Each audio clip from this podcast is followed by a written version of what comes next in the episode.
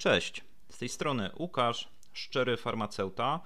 Tak jak nazwa mojego podcastu wskazuje, jestem magistrem farmacji oraz szczerze opowiadam o lekach, leczeniu oraz byciu farmaceutą.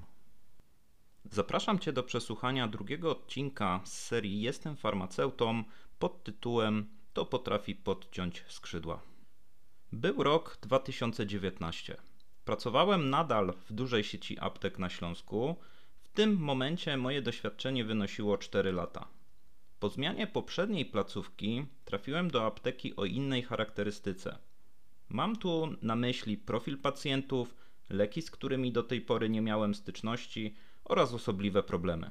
Był to jeszcze czas, gdy recepty elektroniczne miały dopiero zaistnieć i wejść do codziennej praktyki. Codziennością natomiast były sterty papierowych recept czekających na retaksację, ból głowy podczas odczytywania pisma lekarzy oraz notorycznie zmęczone oczy. Zwracam uwagę na to, ponieważ odegrało to również jakąś rolę w całej tej mojej historii. Poznając nową aptekę oraz leki, poznałem lek o nazwie Pulmozyme.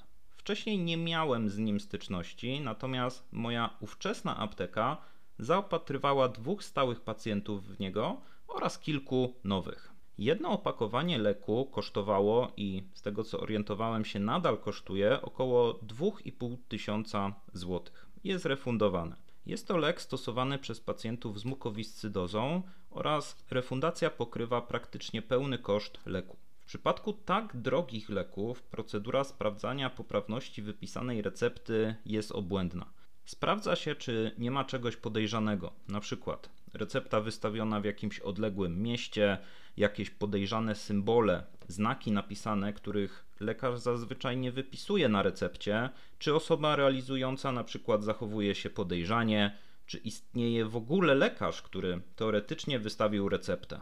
Wcześniej kilkukrotnie spotykałem się już z fałszywymi receptami, na przykład na psychotropy. Wtedy już z doświadczenia wiedziałem, że zapis na recepcie nie pasuje oraz zadzwoniłem do lekarza, który potwierdził, że nie wystawił takiej recepty.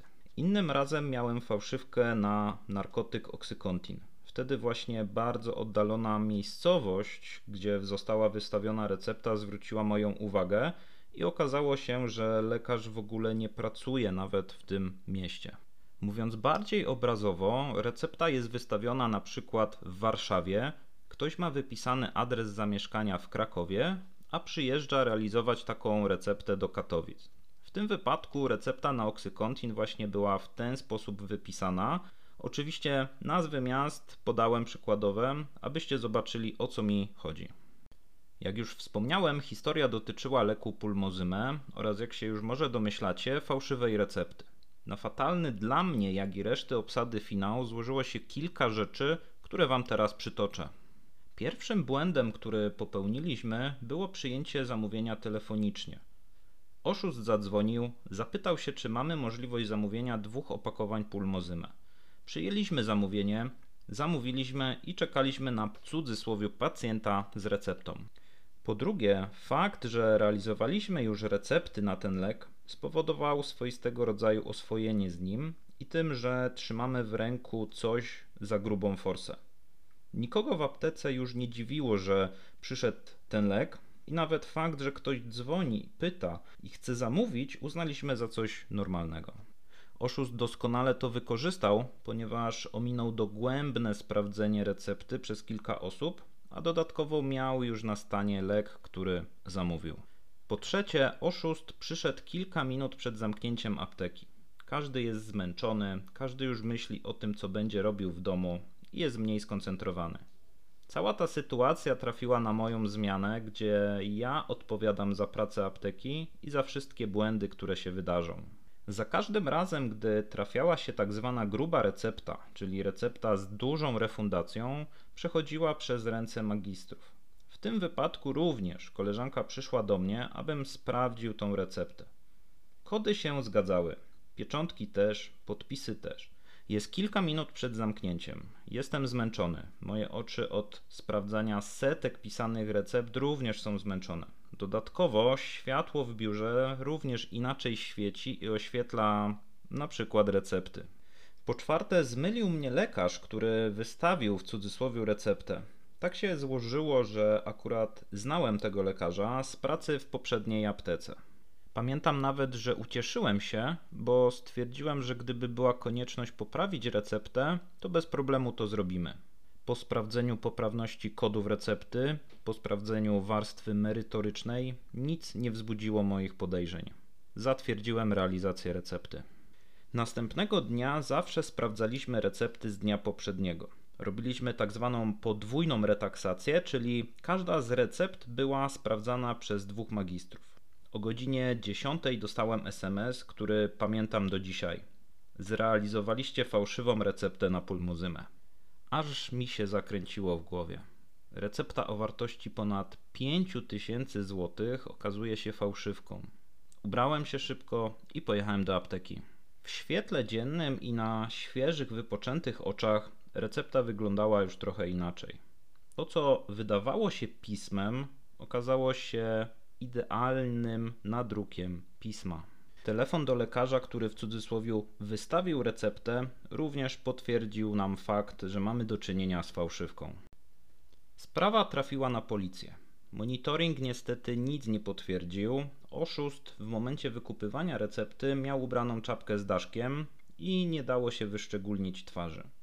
Również kamera na zewnątrz apteki nie uchwyciła samochodu, do którego wsiadał oszust, ponieważ był zaparkowany kawałek dalej. Był to chyba najgorszy okres mojej pracy zawodowej. Czułem się winny tej sytuacji, ponieważ to ja zdecydowałem o realizacji recepty. Byłem gotów ponieść konsekwencje. Byłem przygotowany, że będę musiał ponieść koszty tej recepty, czyli ponad 5000 zł. Praca oraz życie w takiej świadomości nie jest łatwa. Przygniotło mnie to dosyć mocno. Na domiar złego po kilku tygodniach przyszła informacja, że sprawa zostaje umorzona z powodu braku możliwości namierzenia sprawcy. Finalnie na szczęście firma wzięła na siebie koszty tej sprawy i nie musiałem ponosić sam takich kosztów. Cała ta sytuacja pokazała, że jesteśmy cały czas narażeni na oszustwo. Pokazała również słabości procedur, z którymi mieliśmy do czynienia. Po tym incydencie parę rzeczy się zmieniło. Na przykład wymagaliśmy wcześniejszego dostarczenia recepty do apteki celem jej weryfikacji. Przyniosło to skutek, ponieważ kilka tygodni po umorzeniu przez policję sprawy, kilka naszych aptek dostawało telefony z prośbą o zamówienie leku pulmozymę. Po usłyszeniu, że wymagane jest dostarczenie najpierw recepty, telefon się urywał. Jeśli chodzi o moje prywatne odczucia, kac moralny, że tak powiem, utrzymywał się we mnie długo. To mój błąd doprowadził do tego, złożyło się na to co prawda kilka czynników, co nie zmienia faktu, że to do mnie należała decyzja o tym, że wszystko ok i realizujemy receptę. Wtedy też zastanawiałem się, czy to wszystko ma sens. Starasz się, pomagasz ludziom, pracujesz naprawdę ciężko, żeby zarobić na życie, na spełnianie swoich marzeń i przytrafia się coś takiego. Tak, podcięło mi to wtedy skrzydła. Dużo nerwów i nieprzespanych nocy, dużo stresu kosztowało mnie to wszystko. Dużo zwątpienia i wątpliwości co do swojej przyszłości w zawodzie. Kilka miesięcy trawiłem to wszystko. Na szczęście dzisiaj nadal jestem farmaceutą i mogę dzielić się z Wami właśnie takimi doświadczeniami i historiami. W dzisiejszym odcinku to wszystko. Zapraszam Cię na mój Instagram szczery farmaceuta i do usłyszenia.